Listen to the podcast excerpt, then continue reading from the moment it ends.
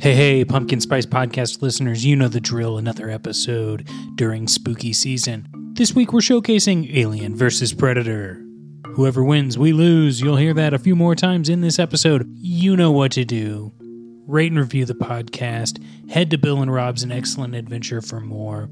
Head to Vanderpump Rob's for even more.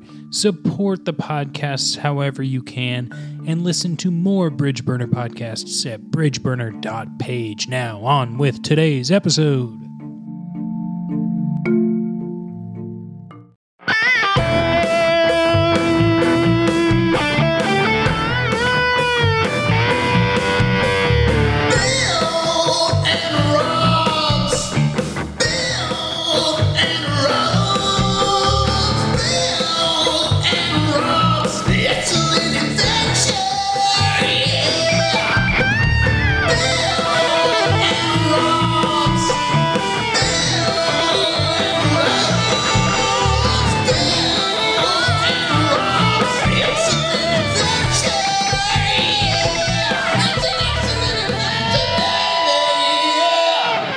Welcome to Bill and Rob's, an excellent adventure. I'm Bill Tilley. Hey, and I'm Rob Schulte.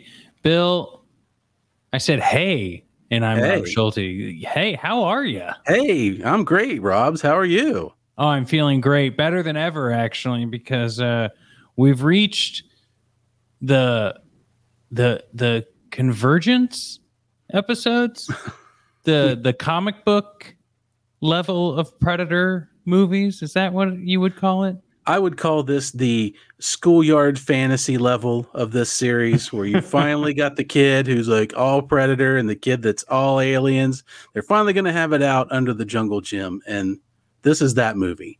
Yep. Well, and as we all heard in our Predator 2 episode with Blay, uh, this, when you saw the xenomorph skull at the end of Predator 2, your mind was blown. Yeah, it exactly was. It's that dream moment where you look and you go, Did I just see what I think I just saw? And you did. And then you go, Oh, if only they'll actually follow through and make the movie that's so awesome in my head. And we got this. So, And, well, but also like, how many years later? Almost a decade later? yeah. Yeah. Yeah. Oh, Whoa, to the more than that. Way more. Hollywood. Oh yeah, it's just that development hell of Hollywood. You wonder why these things don't get greenlit that fast, and then you get them, and then you think, "Uh oh, this got greenlit way too fast." So I don't know, Rob. I guess we just can't be satisfied. Is that what No. it is? I hope not. Here's the thing, Bill. We're positive dudes making a positive podcast, and sometimes it's difficult. I'm just going to put it out there. It is difficult, but it's also fun. Just like I got a little bit of news here to share. I was, it's a little Oh. since we're doing the Aliens versus Predator movie. Finally, I was walking through the store the other day, and it struck me there are new Alien and Predator toys available for purchase at retail at your local big mm. box store. I was taken aback by this. So not like at a niche toy store Nope. or a comic book shop that you have to like order them specialty from a mm, catalog. Nope. This is like I could go to Target yeah. and pick this up. They're dead set right in the middle of the regular stuff, right next to the Star Wars and the wrestling and all that other stuff. And I was just floored and reminded about how it was such a stink when Kenner first came out with alien toys. And it's like, you made a toy out of a movie with this thing eating people's heads and ripping it off, an R rated thing. And it's just, man, times have changed. And now we've come all the way back around. And they're sitting there. And I got to say, Rob, pretty neat. They're only like 10 or 11 bucks a piece. They're great big old toys with spangs and stuff. The aliens come with their own little face huggers and jars, and the the predators come with their little cannons on top. It's everything a kid needs to enact their space beast killing fantasies right there on the floor of the living room. It's a great thing. I just loved seeing it. Well, Bill, you you've sent me toys over the day, and and I have another thought after this. But over my uh, shoulder here, you can uh, and you you were in this room not too long ago. People who saw the the video episode noticed it. But uh, I have one of the xenomorph alien toys just above my fingertips here, riding a dog, And what did what did you say it looked like whenever you woke up from sleeping in this room? It looks like the end of the never ending story. If the never ending story was done by H.R. Giger. It was it was quite frightening. I really enjoyed that. It was great. I was like, I that was on a different shelf, the one over here by the uh, the soundboard, and I was like, well, if Bill's inflatable mattress is going to be facing this, I must move this this tableau in front of Bill. Yeah. Well, it was nice to see because I have a theory when it comes to gift giving, especially at Christmas. I think a lot of gifts should just be for fun. And that's the time you can give an adult a toy alien or a toy predator to place on Totally. their shelf and just feel good about it. You know, you get enough pins and socks and all that other stuff the rest of the year. It's open up that thing. You want to feel like a kid again. And now you can go to the store and you can do that. And you can at least reenact a lot of your, uh, well, I guess what then would have been your shocking R rated alien fantasies out right there in front of everybody. So good on you for making Predator and Alien Toys, company of unnamed toy making ability. now, Bill, a lot of people know you as the card daddy, and you know, trading cards, those uh, I think go hand in hand with toys and comic books, and it's all part of that same universe of collectibles and just fun. Hmm But um, the majority of people who know you as the card daddy, I do not think they know that you are primarily, though, uh, the toy father. Because I, lot think you have more toys than you have cards. Oh yeah, sure. Well, I've held on to a lot of stuff over the years. Not hoarder levels of stuff, but things have come and gone. But you know, I grew up in a golden era. Plus, I grew up alone for the most part as a kid, so I kept a lot of my stuff. You know, and I just my I had one of those moms that was like, "Keep your stuff nice." So I did, and then it would just get boxed away. And lo and behold, a lot of it got to come around until we live in this uh, nostalgia bomb of a time that we're in now. So worse comes to worse, and you know the global economy crashes. I can be out there trading action figures for food. I guess I'll probably Man. still be collecting as hard as some of these very middle-aged people do and spend large amounts of money I can't justify on these things. But you know that's the way that goes. But yeah. I, uh, I do have a few props we can do if we ever want to go into the stop motion business. Oh, I'm into it. I, I, I get mesmerized by these stop motion TikToks of the world.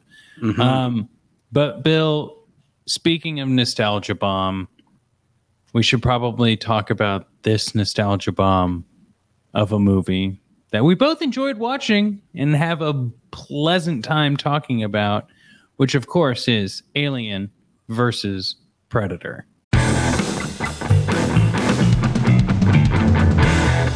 Bill, before we get into today's episode, I texted you about something not too long ago. You know, a lot of our movies this season are space related. You know, stars, loneliness, aliens, Earth. Is that the battleground? Who knows? We're trekking our way through, and I found this book, Star Trek Vulcan's Glory Ah, that that it was brought home to me by Mrs. Colombo.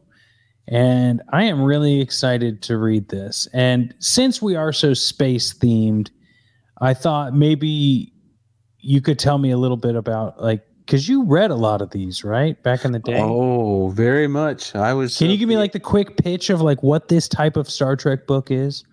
what you've got there is the vaunted pocketbook series of Star Trek books. That was basically the books that got us Trek fans through the dark times of no Star Trek. And that They would be in between In between Next Gen and TOS, but then also after that, they carried through after Yes. the movies. They were big all through the 80s and through the 90s. That was your go to for Star Trek fiction. And it ran the gamut of amazing to terrible to whatever you'd like to read about. They made a pocketbook about it. And the covers were excellent. You could go to Walden Books, it had its own section Oh an entire section of all the books that they had in print at the time. So you could pick up anywhere from 30 to 40 at a time if you wanted to.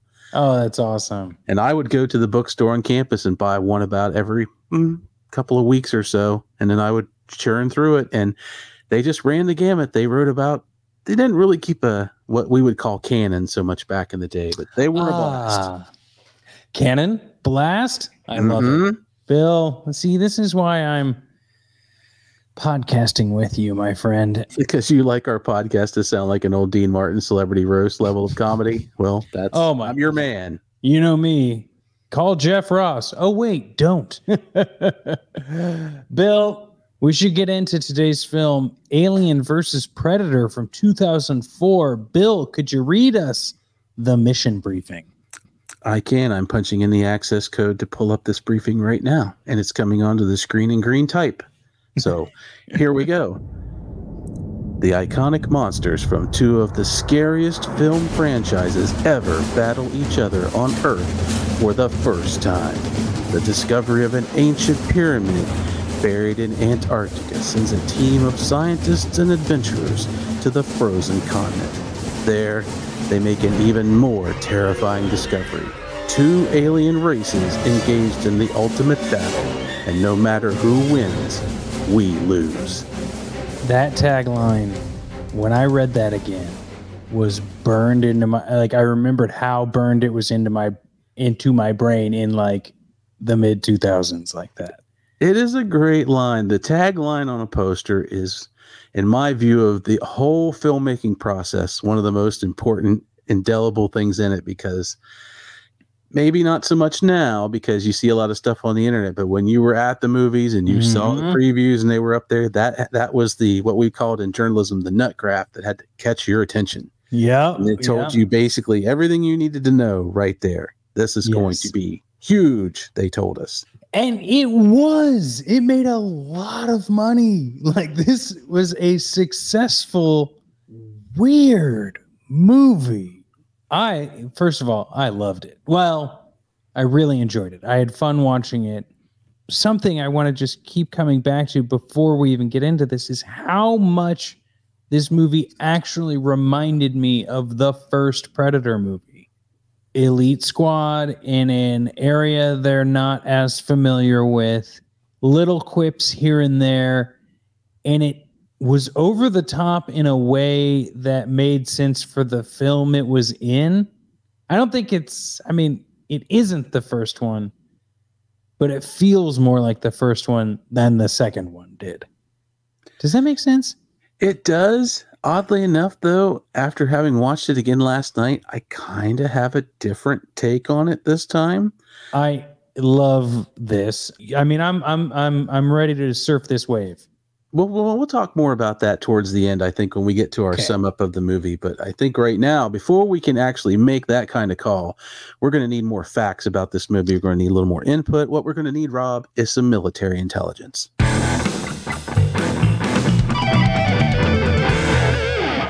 something I found absolutely phenomenal. And I cannot believe that it took me doing some research after the film to actually make this connection.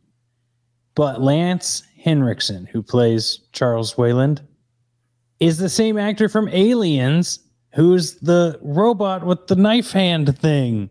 Bishop. Bishop, yes. ID, tracker, bishop. They didn't have to do that, you know, and they did. No, they didn't have to. And I thought it was funny that he was in there a little bit because as the start of the movie, as it rolls in, it's like you see what looks like the alien queen come into view, and it turns out to be a satellite, and it says Wayland on it. And in these movies that are crossovers and callbacks, you know, there's that moment where you see the thing and like, oh, you see that, and then you see it says Wayland Corporation goes down to a relay station. Wayland relay station on the side of the truck. It's like they show you the word Wayland like 4,000 Yes. times in the first two and a half minutes of the movie. And I'm watching it and I'm thinking, it's like, hey, Wayland, you know, Wayland, you know, that Wayland? name from that other movie, that other movie you like that's, that's well, it's like they, we weren't used to universe building. no, and they really hit you right in the face with it right from the start. Yeah. Even at the point of when this movie starts, you see a flash of the creatures at the start of this movie. Oh, yeah. in Oh, these yeah. movies where you don't see the creatures until way later in the in the earlier movies in this franchise but they're like that is coming out of the gate coming out of the gate with it Now, we should mention, since we are in military intelligence, but though that this was directed by Paul Anderson, but Mhm. Paul W.S. Anderson. paul ws anderson And I gotta commend Paul on the, the attempt at practical effects in this. More on that later. Because did you watch the version of this that was on my Plex, or I did, you watch your version? Okay, No, I watched your version. I found out that I own the unrated version. Oh, So that opening scene, this military intelligence this is very important. The opening scene in like 1806 or whatever at the whaling camp, uh, not in the theatrical version. oh, that would make a big difference to the start of this movie. Well, it, when you talk about seeing the creatures too, but also even if that scene is not in the movie, these creatures, when we do see them, we don't stop seeing. them. No, we don't. But actually, having that scene in the first part of the movie, which I didn't find particularly appealing, just because No, it didn't to it. really. Yeah, it didn't really seem to give context to anything. Just And- that they've been here a while. Right, and But that's which, a temple, right? Doesn't that tell you that? which we kind of already know. And now knowing that that's the unrated version, that scene actually undermines. Get it? Yeah. Mine. Kind of undermines the whole thing because when they discover this thing later in the movie, they come back to it. It's like, well, we already know why it's there and what it's there for. There's really no mystery to it at all. Yeah. So I can see why they cut that out of the theatrical version. I would actually agree with that. Apparently, the only other stuff that's like super different is the digital blood. Yay. And maybe that's part of the reason why I found out under this segment that Ridley Scott, the director of Alien, does not like this series. You don't say. He is not a fan of it. He thinks it's rather ridiculous and undercuts the entire franchise that he worked on. This is uh, Ridley Scott of This uh, is Ridley Scott. James Cameron seems to be okay with it. He's kind of like, yeah, it's fine. who did the Prometheus movies? Ridley Scott did Prometheus. He came back to the fold for that. So, Yeah. So I think he's got his own can of worms to deal with there. Having Sure not seen it, I know there are controversies. So Oh yeah, he's well, a can of worms. He's he's got his own batch of face huggers that he has to deal with. But here's speaking of that, because I'm really I'm really kind of blown away, Rob. You've caught me Oh, off balance oh, by oh. knowing that, that that was the unrated version for that movie. Because I thought it made sense that what we were watching was the theatrical version because well, and it's kind of a rule. We like to watch the theatrical version. Right. I didn't realize I owned this one. no, no, and part I know that part of the the sliminess and the blood in this movie was one of the things that they wanted to cut out. And I found out that the aliens are covered in that meniscus fluid and it flows Yes. out of them all the time. That the ones they built for this movie, they they had basically uh, goo spewers built into these aliens that spit this stuff out for all the practical, and they couldn't turn them off. So in between takes, they would just put buckets under them. That was my collect the goo. nickname and my first job. No, No, goose spewer. Well, that's next season's uh, theme of movies, everybody. So be sure to like, share, subscribe, and support, and we'll get into those. That's true. But uh, my last piece for this section is uh, in a movie that is rife with trivia and love letters. These are the movies. Arnold Schwarzenegger actually offered to do an end cameo for this movie. Really? He did if he lost the gubernatorial election for California, and turns out he won. So Yeah. The governorship of California cost us Arnold in a Alien versus Predator crossover movie. So I don't know if that's good or bad. I guess it depends on how you feel about it if you live in California. Write in and Here's let us know. thing. Yeah, please do. We have many more episodes we have to answer questions on. Now, Bill, like what that did get us was a bunch of really clever people wearing T-shirts that say "the Governator." Now, Yeah. I think that that's a pr- that's a lot of intelligence, man. That's we need to get we need to settle the score. All right. Let's settle this score.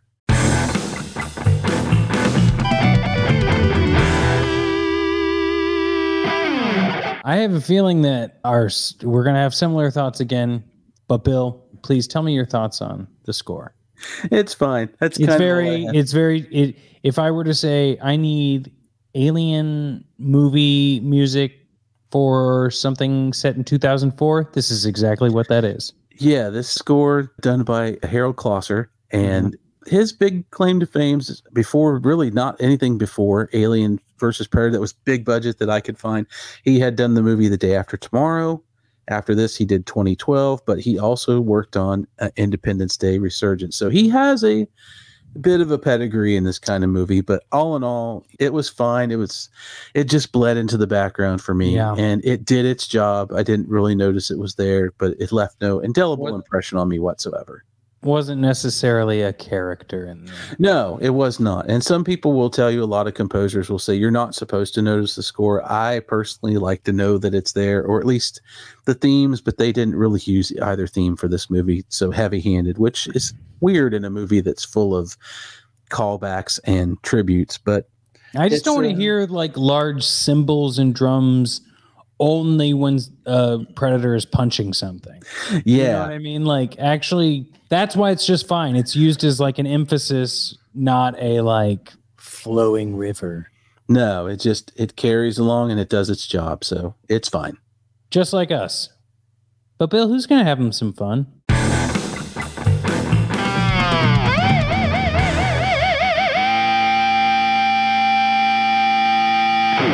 Oh, well, I wonder if we'll be in line on this one. So, the thing that I thought had the most fun, if that doesn't give it away, is Scar the Predator. The main Daily double, daily predator. double. Is it? Yes. Yes. Ring I that have bell. Scar, the cool Predator. So, finding out, which I had forgotten, I'd only watched this movie once before, quite some time ago, that the predators in this movie are adolescent predators. They're basically teenage, angsty, Teenage Predators. Mutant Ninja Predators. basically. So, not only are their hormones raging, they are ready to fight. Yeah. They're that high school guy. And Scar, the the last predator standing out of this group of three for the longest time on screen. He leans into it hard. He goes full superhero in this whole thing. He gets yes. he goes he gets to ninja kick these guys in the face. He has a cool shuriken flying disc blade that shoots through the air. He gets himself a sidekick in the form Yeah. of the human star of this movie. He takes her under his wing. I mean, he just goes nuts on this thing and has a great time. And I think one of the things that really gets me about him is that he has so much fun. He doesn't realize that at one point, which we'll find out later in the movie, he gets a face hugger to the face Yeah. which would make sense because that's what it's called, and actually winds up with an alien inside. But he doesn't tell anybody. He doesn't care. He doesn't do the whole kill me now before this thing gets out. He just keeps on trucking. That's a question I have. You know what I mean? Like, because let's play out the the course of events. The facehugger jumps on him, Mm-hmm. and what happens between that and the giant predator spaceship showing up? Everything. Everything doesn't it? happens. Like at what? Because he like doesn't he rip his own facehugger off, or does she shoot it off? I don't remember. No, here's the thing about this movie, and we'll I'll just get to this early. This movie is a PG 13 movie. Yes, Even though we watched the uncut it's still PG thirteen. Like throwing as much like weird cartoon blood as you want. this movie's weird. There- every time there's like on-screen death in the other movies and Predator movies, they're known for their blood and guts, and we see these things. We expect them, but they kidified this movie in a comic book video game way. So all the deaths are predominantly crash zoom on the face, and you don't see it. cut and that- away and see the splatter. And if if you see that, so when Scar gets the face hugger zooming at him, it just cuts away. He- That's right. And then it's also like when you see the sword getting thrown at someone and then you just see it sticking in the ground. Yeah, So like you get the implied face hugger. So do you think they're trying to tell us maybe it didn't hug his face? Yeah, I think they threw that in there, and it's like you're just going to forget about this, or you just kind of assume. Well, he lived, so you kind of assume he's killed it again, but you don't see it because he does the double mask takeoff too, which is kind of a a bit of a weird thing. They Yeah. really work that kind of hard because they want to show him doing the the. He takes the acid from the alien and, Yep. and scars himself on the forehead. But yeah, I mean, it's just this whole movie's just cutaways and clips, and it's just Well, weird. let's I've got thoughts on that too for when we get to debriefing as well. I want to talk about Scar, why I chose him and everything you said is is exactly on the money. What I also think is fun is like this idea of a predator that at this point we actually can communicate with. Like it it he does a, such a good job of like telling the story through gestures and we can talk about the predator design in this movie too i think in a little bit but like being able to like gesture and it not seem clunky or as clunky as it could be i thought it was really cool and then just you know some of the scenes that i could watch over and over again were pretty cool as well which maybe we should just get to in playback time Bill, I'm just going to jump off of it. One of my favorite, it's not the favorite, but since I was starting to talk about it, was when they do the alien weapon crafting. When Scar, like, turns that tail into a spear and the head into, like, an arm shield. That was so cool. That is pretty rad for what it is on there. It's that's day certainly the AT moment coming together Yes. on screen when and it's like definitely if you if someone goes i think that movie looks stupid but i like predator movies and alien movies if you show a predator like making armor the oh maybe i will watch avp it's probably the most hardcore part of the movie when you think about it. You Yeah. know, he makes a spear, a better spear out of the alien's tail. He he does cut the head off of one and hand it to Lex and make an entire arm shield out of it, which is makes perfect sense because he points to it and shows that like you know, hey, the acid won't go through this because it's their own head. It doesn't eat them from the inside. So Yeah. it's kind of genius. It's it is a really cool moment.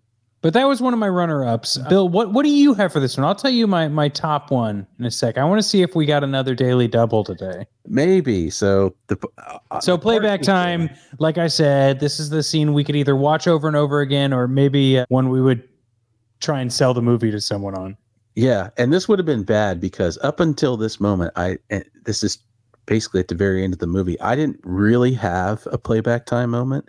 I like Yeah. this movie, but it hadn't made that kind of impression. And I- when I I watch this now, waiting for that playback time, it's the one moment where I really concentrate on trying to find in the moment everything. I take notes and then I come back and answer these questions later. But that's one you kind of got to look for. And I'm like, oh man, I'm not going to find one. This is bad.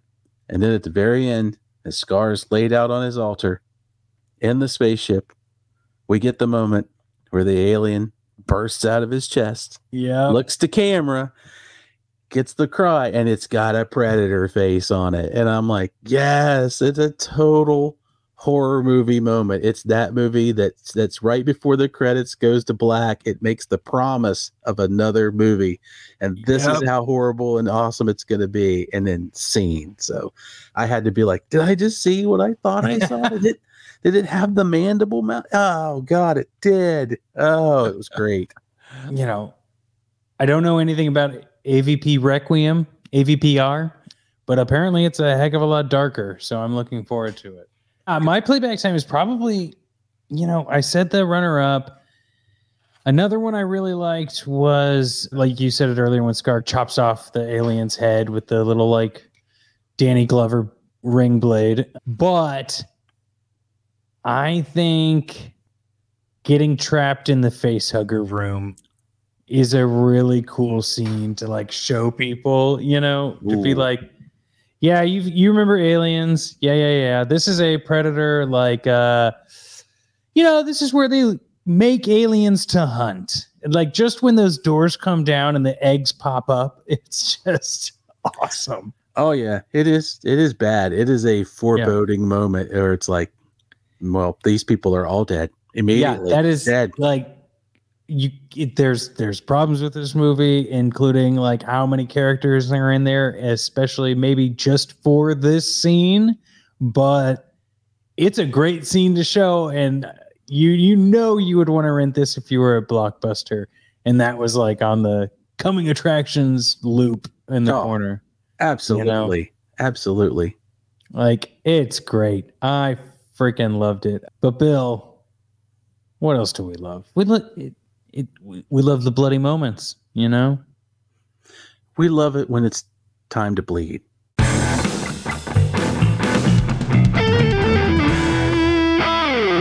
What a pro.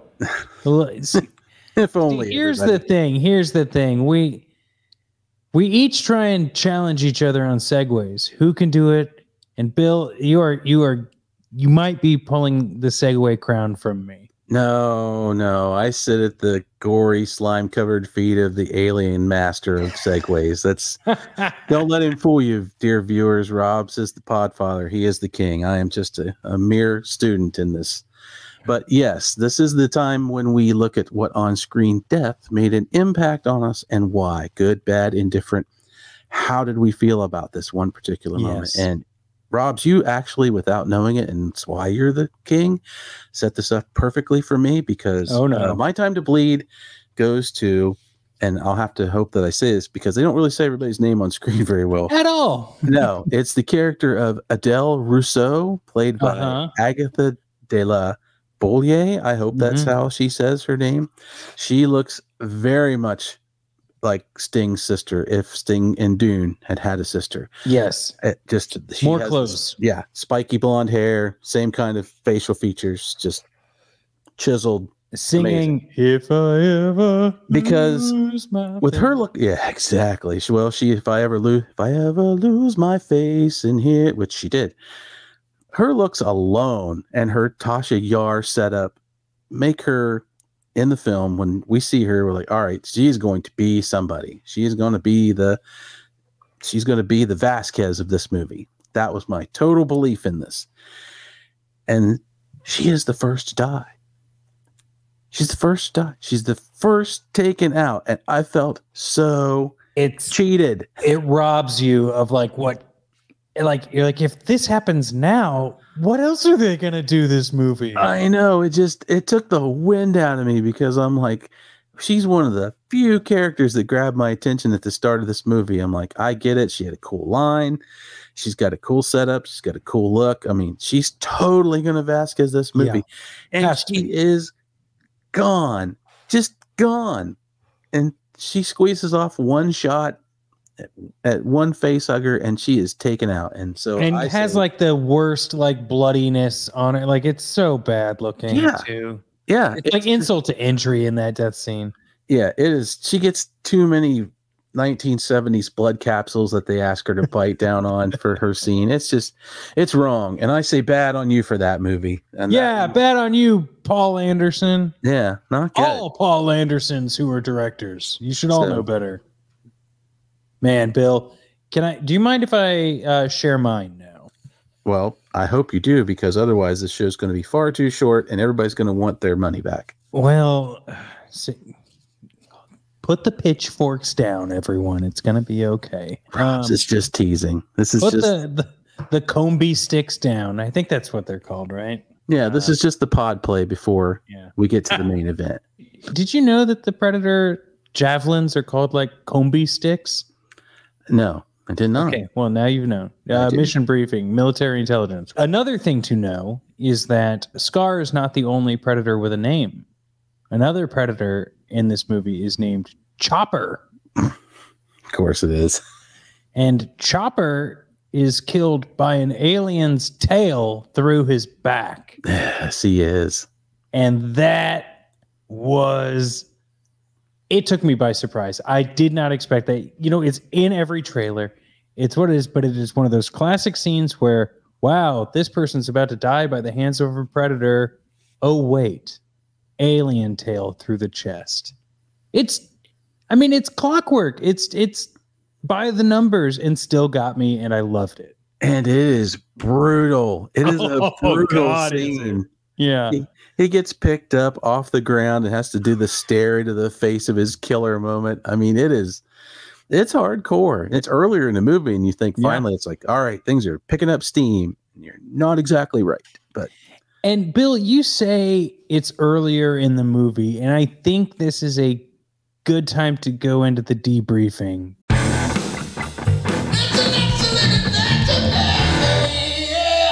We get the alien and predator at the beginning. We talked about this. And then we get, and whether or not that is unrated, rated, whatever, we do not get an alien or a predator for at least 30 minutes, right? right.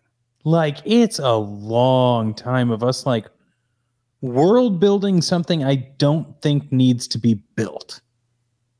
Am I too far off there? Like I think we can we can get to this together and I don't think it has to be just you and me. I think we can like kind of just explore this because like why why do we need the scene of what's her name, the main character, climbing Alex. the mountain just to Lex. know she's good in ice? Like Alexa, Mm. right? Yeah, alexa They call her Yeah, Lex. yeah, yeah. Her name is Lex. But Lex Woods, Woods. That's right. yeah, yeah. Uh, I totally agree. And I would say I, I think we're right in the same ballpark, Rob, because the way I would look at this, I think this is a good predator alien monster movie with a bad human movie wedged in there. Okay. Yeah. Like it didn't need to be Freddy versus Jason versus Ash. Exactly. It's totally repeats the Godzilla problem of you don't go to a Godzilla movie to listen to the humans talk about Godzilla. Yeah. there's no part of the of the, all the human interaction from the backup to bringing in Weyland to Lance Henriksen to all these people on this boat who we don't really know and quite honestly don't really care about. Yeah. None of them are stars and none of them have any relation to that movie other than him. And at this point, this is still a Predator franchise. Yeah. This I, this is one thing I want to say. Way more of a Predator movie than an Alien movie. So it fits very well into our series this year. It it really does, but it's just we don't care about any of these people. They don't No. bring anything to the movie.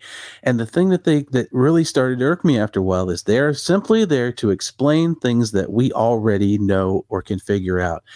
If you are a fan of either of these franchises, you already get all the nods and the bells and the whistles that they're talking about.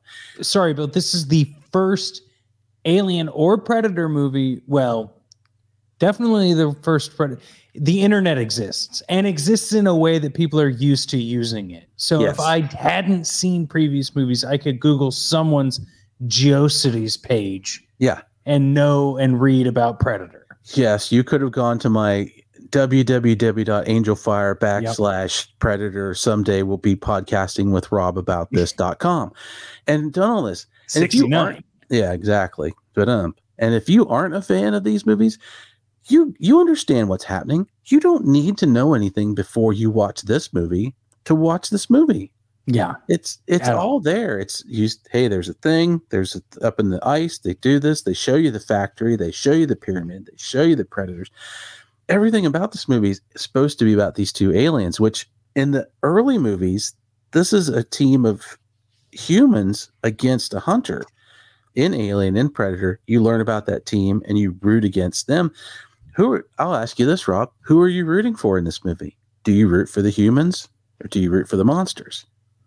I have no idea because it isn't alien versus predator versus human like the other allegory I made earlier. It's like the humans are our proxy in some weird way, but are also then we're supposed to, I don't know, because there is a definite tone shift in this movie when you start you're starting to root for the predators, but you never root for the aliens and you don't care about like any of the humans really. No, you don't. And I find uh, the character of Lex, I don't like. I don't have anything against the actress, but it it falls into that thing, especially in early two thousands movies where she's jumping twenty foot chasms. They're all she Yeah. getting knocked against. She doesn't have a, All of the people in this too. she doesn't have a scratch on her when she comes out of this movie, except for her stamp that she gets on her face from her alien predator bestie. I mean, that's the only mark on this person in this whole movie. Everybody else dies, of course. Yeah, They die in yeah. weird face zoomy ways, but the the real telltale tale. Go back to where I read the synopsis of this movie. Did they mention anything about a lead character by name? One of the No. actors? No No. because there's no Schwarzenegger, there's no Danny Glover, there's nothing to root for, there's nothing to call back to, and the fact that they didn't have any of that, you, they don't promote the, the people in this movie. It's like you don't need them. If this movie had been Arnold Schwarzenegger and Danny Glover, you couldn't have had Sigourney Weaver canon wise because her character's in the future Here's that would have the- been something to go against when you're like, I get it now. Here's two, here's the two survivors versus these two. Oh my God, what can happen? I think it became very, very clear that this movie was going to make a profit regardless of whatever the script was. Mm-hmm. and that it was sold on name alone because this did come out after Freddy versus Jason, right? Right. But and that did killer, and that's what everyone wanted. But Alien versus Predator had already been a comic book series. Had already been all of these other things. There was the hidden thing in Predator 2 with the xenomorph skull. In the suit and tie parlance of this, why would they put a good script together or give any sort of shits about that? And they, about getting a lead actor that had any sort of anything, any of these actors, you know? yeah, I agree totally because you can tell this whole thing is. I mean, it is a callback, and a tr- I went to the I go to the IMDb page for this movie, read the trivia. I had to stop reading. I got so tired because it's so long. I mean, the callbacks in this movie are endless.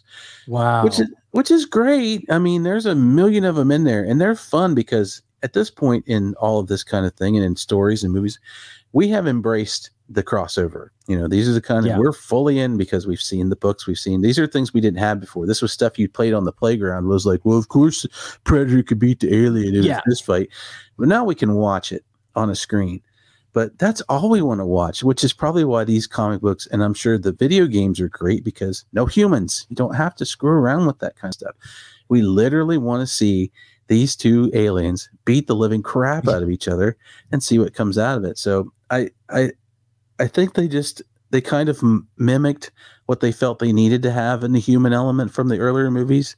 You know, crack team, this and that, or and they spliced it because you've got the the mining team, which is like the Nostromo team. You've got the jungle team, which is the archaeologists, and it's like, yeah, we don't care about any of those. yeah. We don't care about any of them.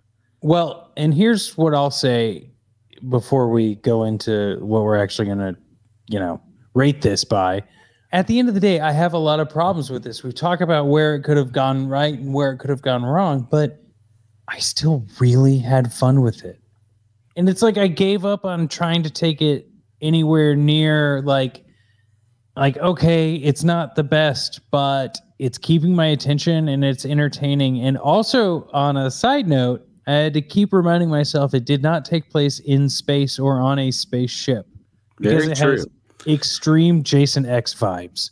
It does. I, I'm with you. I had a good time watching it. I basically stopped caring at all about what the humans were doing and just Yeah. kind of letting those slide by. But the one thing that perplexes me about this setting is, and it's well documented, that the aliens are hot jungle heat fighters, mm-hmm. and they take this movie to Antarctica. Which I get it. They were looking for an alien landscape, but it's like out of all the trivia and all the things they looked up for this movie, you really bumbled like the one thing Is it either one of these aliens like. it feels like they have that one flashback where there's like tribal stuff happening Mm-hmm. but also like was- i'm lost on like was it always antarctica at the poles or was it sometimes at a temple somewhere else Well, know? the story says it takes place all over the earth, but this thing is under the. I mean, it's under the ice, and yet yeah like so those there. other examples were like in Val Verde Yeah. not necessarily at antarctica Apparently, the Antarctic was the Val Verde of these people from before. They just would travel to there and get get their chest exploded, so that these guys could hunt. I mean, it's a it's a really weird okay weird choice, and Okay, sometimes I think they I did it that then just I think they did it just so it would kind of look sort of exotic, even though of course they didn't they filmed it in Prague. They didn't film it in Antarctica, but yeah they wanted an alien looking environment and uh, they just picked a weird one instead of picking this is actually a thing where I'm like, it would have made a lot more sense in the jungle again. Yeah, just put it in the jungle again. Uh, Bill, what are we going to rate this by?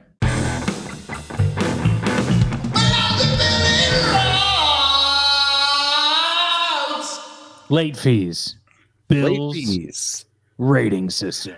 Yes, this is uh this is where I uh and freely admit we're using this formula that other people have done before us. But hey, it works, so why mess with it?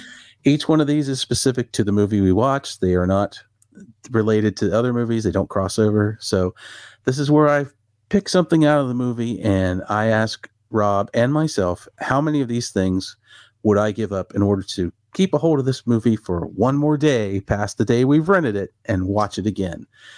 And for Alien versus Predator, what I have picked is a fun little object, and it's an object that is actually I have picked in honor of our previous guest, Aaron Blayhart from our Predator 2 Mhm. podcast. And Aaron had fallen in love with the flying disc.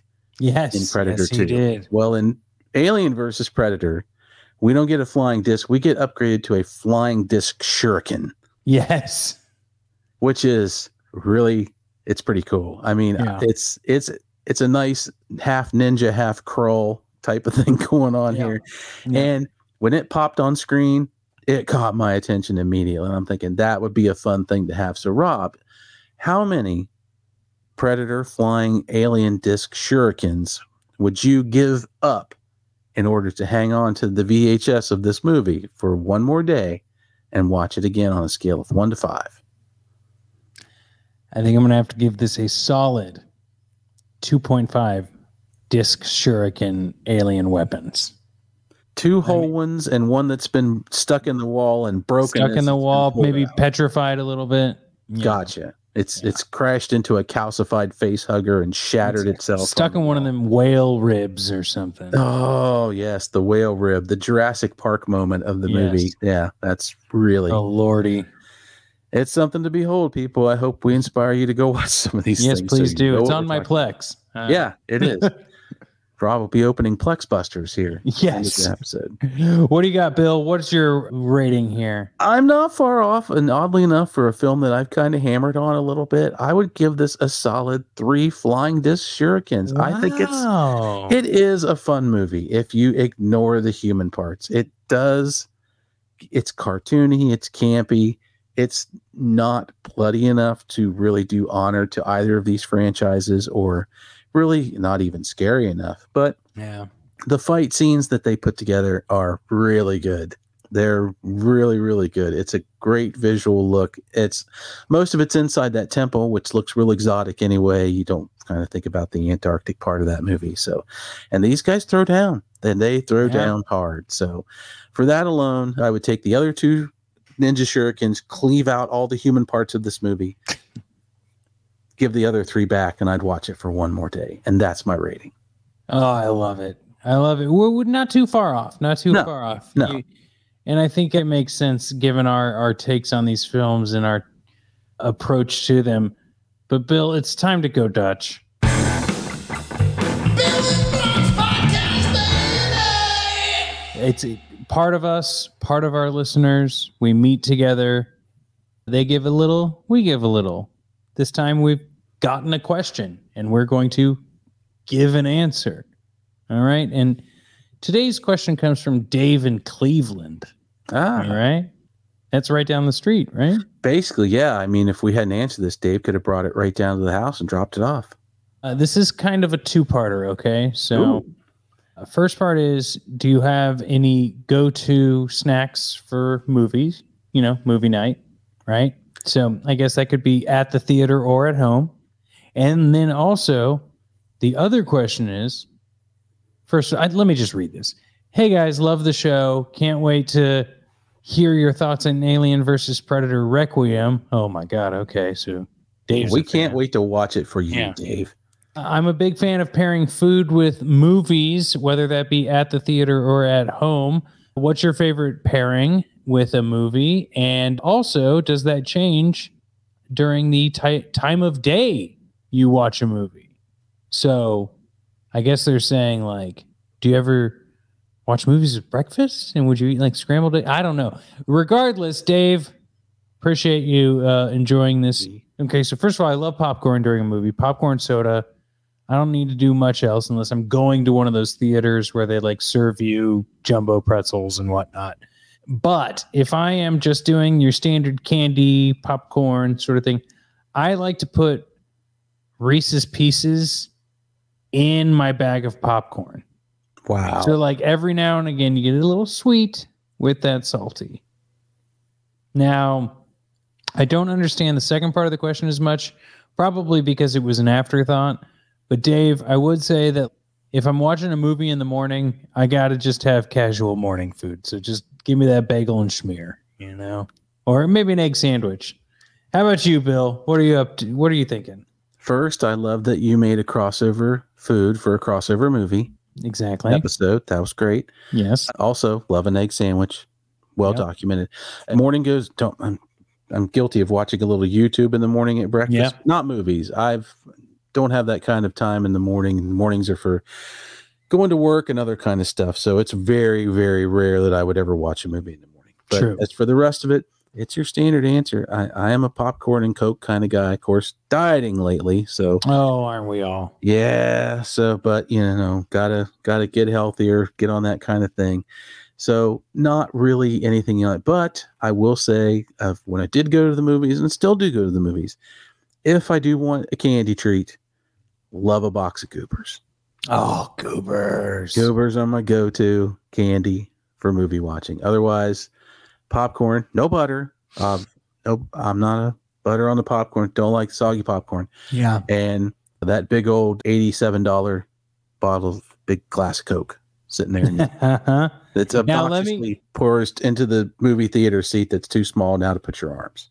Now I've got to share with you the popcorn tale from the last time I went to the movies with my mother. Okay. So, mom, I love you, but you did a very mom thing when Mrs. Colombo and I went to the movies with you. First of all, this was like right before Omicron. So there was that like bubble of a month where people were like, hey, maybe I can go to the movies again or something. Right. So a lot of people went to visit their family at this time, like us. There was no one else in the theater but us. We went to see A Quiet Place Part Two. These people are just happy to be working, right? They- Mhm. There's not a lot of people working. Glad to be collecting a paycheck. Sure. Let's not frustrate the people who are just trying to work their movie theater job right They're now. just wanting to tear their tickets. They just want to sell you some stuff. Well, uh, when you are a rewards member, apparently you get popcorn refills for free. But she doesn't want to leave the movie theater, so she'll just take, she'll get her giant popcorn, and then a the uh, cup holders, like Mhm. the like four things, and just Mhm. spills like half the popcorn into those, gives those to Mrs. Colombo and I, and then says, "Hey, can I get the refill on my popcorn now?" And this person's like, you can tell the, the high school maybe, actually probably more because they're like the manager, but like they're like, am I going to argue with this person over semantics and how you maybe just don't do it right in front of me, or or am I just going to fill up the popcorn bucket and say I do not care that much? And luckily they did not care that much, but it was one of those things where like you have to go, mom, I'll pay and just buy another popcorn. We like we don't have to go through like 10 minutes of like figuring out how each of us can have a coke carrying tray full of popcorn just to get the most popcorn possible. Also we could have all ate from the giant bucket of popcorn and had plenty of popcorn there was popcorn left over Now, Rob, you know that that's not the point. She Ah. had access to a free refill, and by God, she was going to get her money's worth. well I hell can't- yeah i can't argue with that i guess How in the world you didn't walk into that movie theater with an extra purse full of popcorn? That's why what there wasn't a garbage bags brought with us Exactly. This is a that is a total mom moment. Thank you. Thank you, whoever works at the AMC. I'm going to say your name is Dave. yeah david cleveland Dave, this was you I'm going to say other Dave was just cool enough to go, you know what, lady, this is your day, and just Yeah. let it ride. I used to having this I got a mom too moment. yeah popcorn. You know, you know, and I love her, love every moment. My mom loves her movies. Why the hell? I, I'm not trying to yuck or yum. It's just a definite mom moment where it's like, you could tell you, me, anyone else would be like, you know, I'll just buy the other popcorn. I just, it, it's just going to be easier and it'll get me out of this awkward scenario. But you know what? When I'm my mom's age and I'm at the movie theater, I bet I'll be doing the exact same thing. It could be, you know what, mom is like she's like the predator and she's hunter. yes, And she's hunting value robs. that is very true. And no matter Wow. who wins, you get popcorn. and That's true. loses. Well, speaking of winning, Well, Robs, these two titanic forces have come together. We were there for it. We survived it. We're out the other side. We're one of the lucky few. Oh, two podcasters enter, two podcasters leave. Oh, we Cold broke, as hell. we broke the Thunderdome rules. We've crossed the streams with another franchise. It's so hard just not to cross references when you're doing stuff like this, isn't it? Hey, I mean, here's the thing. You started talking about uh, best of the best a couple episodes back, and I just it took everything inside me not to just start talking about like sidekicks and kickboxer.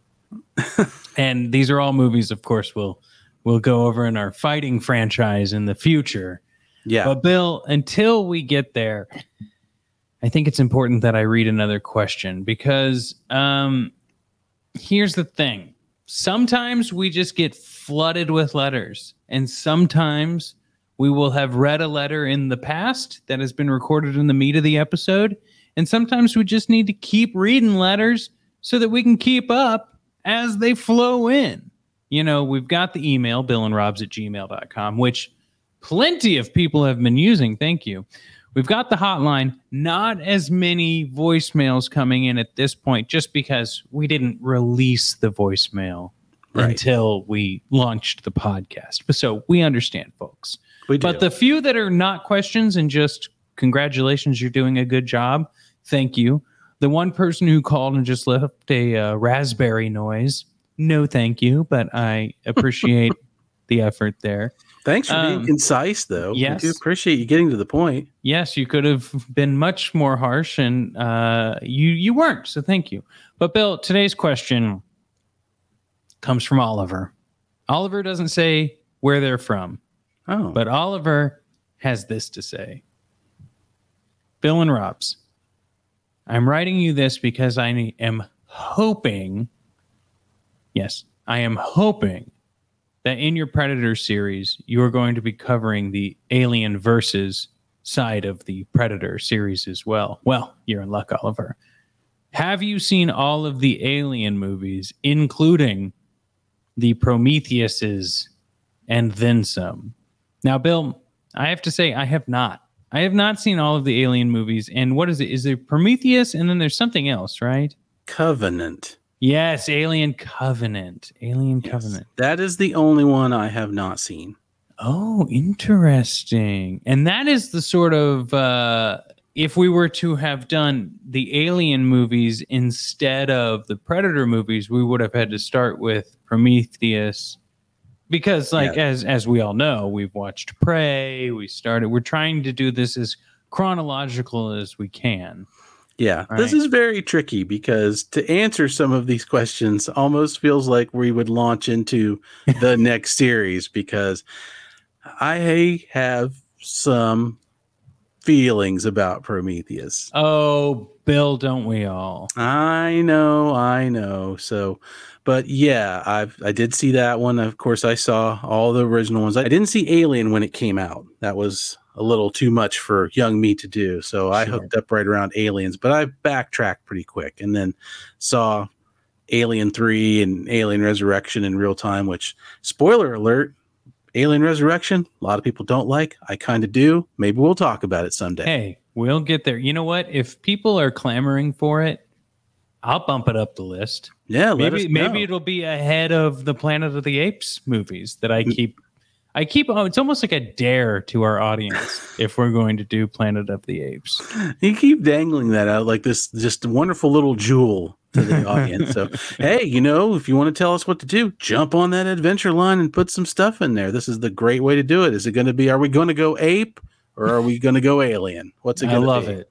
Well, Bill, with that, I think I love a short, sweet question and answer segment. Oliver, I hope that was a good enough answer for you. If not, Yeah. write in.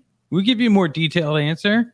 We will. You're back to the bottom of the queue, but we'll get there. We're we're already we're recording so much ahead of time.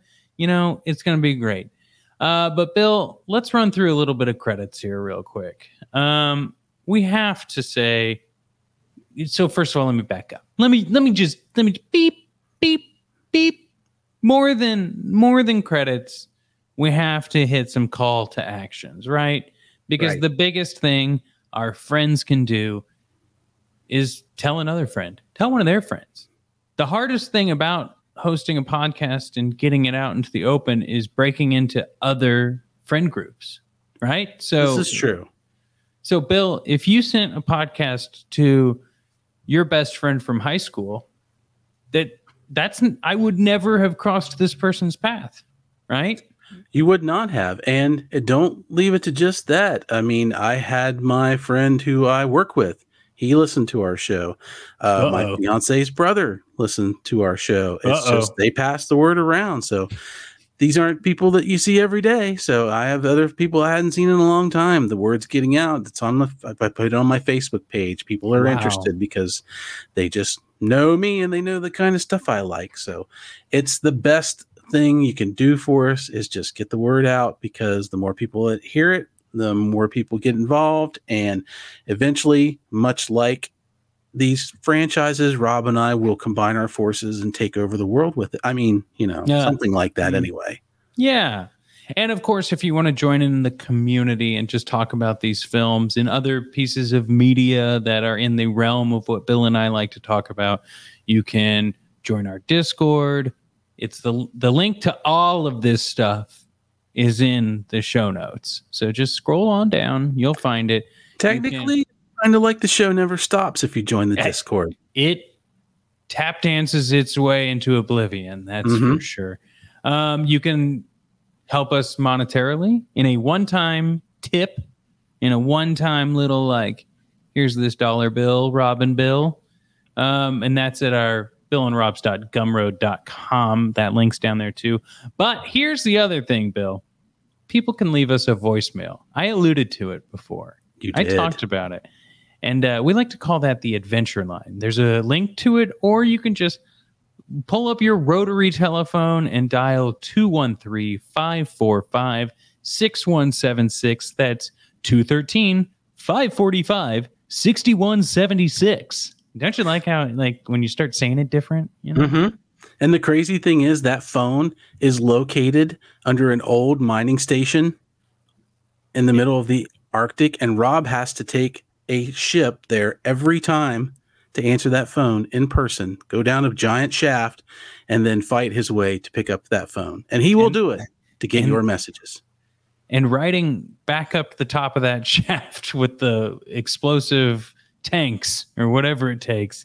It it doesn't get any easier. No, honestly, this adventure line costs us a lot of money. It really, really costs us a lot of money. So Yeah, so that one time non-subscription link is very helpful. Yeah, but it also shows exactly how much we want to hear from you because Rob is willing to do that. Yes, I and only me. I'm Yeah, I bear the burden of every phone call, Bill. This is and true. that's just that that's a part of being a creator while the other creator is getting ready to get married. I get it, okay? hey, I'm jealous. You get all the cool phone calls. I get it. It's okay. We we trade off once you're done with this wedding, bud. I'll tell you that right now. But Oh, wow. Alrighty then. I think now, well, then you get to wear the Rocketeer jetpack we've been waiting for when the phone goes to the moon. Oh, I mean, Um, but Bill, we should uh we should now say some thank yous. We should give some credits, right? yes. Um, the biggest thing is a big old thank you to Jothan. Jothan did our show art, the tile art, the podcast art, whatever you want to call it. He did a great job. We got to also thank Patrick. He helps edit these episodes, Bill. Yes. You know Thank you, does. Patrick. You're doing a great job. We've got some tunes, don't we? Jamming tunes. Yeah. Now, who do we say thank you there? Well, we got to say thank you to the great Draxium and Dr. Z for laying down some real nice jams and audibly identifying this show for us. It rocks. Love it. Thank you guys. We appreciate it so much. And there's a cowbell involved in the theme There is a cowbell. And if You you, want to check out more of their work, they've got their Bandcamp sites. Links to all these wonderful people are in the show notes. Yep. I'd like to also say thank you to Mrs. Colombo, who has been doing QA checks on our episodes because, hey, we ain't perfect. And now we have a third party listening in and saying, you should talk more about the uh, drool coming from the victims of the predator. And we come back in, we hop back in the studio, and we're like, that drool. Man, detailed drool. Never seen drool quite like that. How could we Yeah. have missed it if not for the efforts of Mrs. Colombo? Knowing that she's there, makes me feel a whole lot better about what we're doing. Yes, yes, yes. So, Bill, this has been another episode of Bill and Rob's An Excellent Adventure. Next week, we continue on the train of having a few xenomorphs in the film and uh, an entirely new setting for some reason. I know. I don't know why though they didn't call it Mo Aliens, Mo Predators, but I guess we'll talk about that next week. All right, buddy, I will talk to you then. See you, Robs.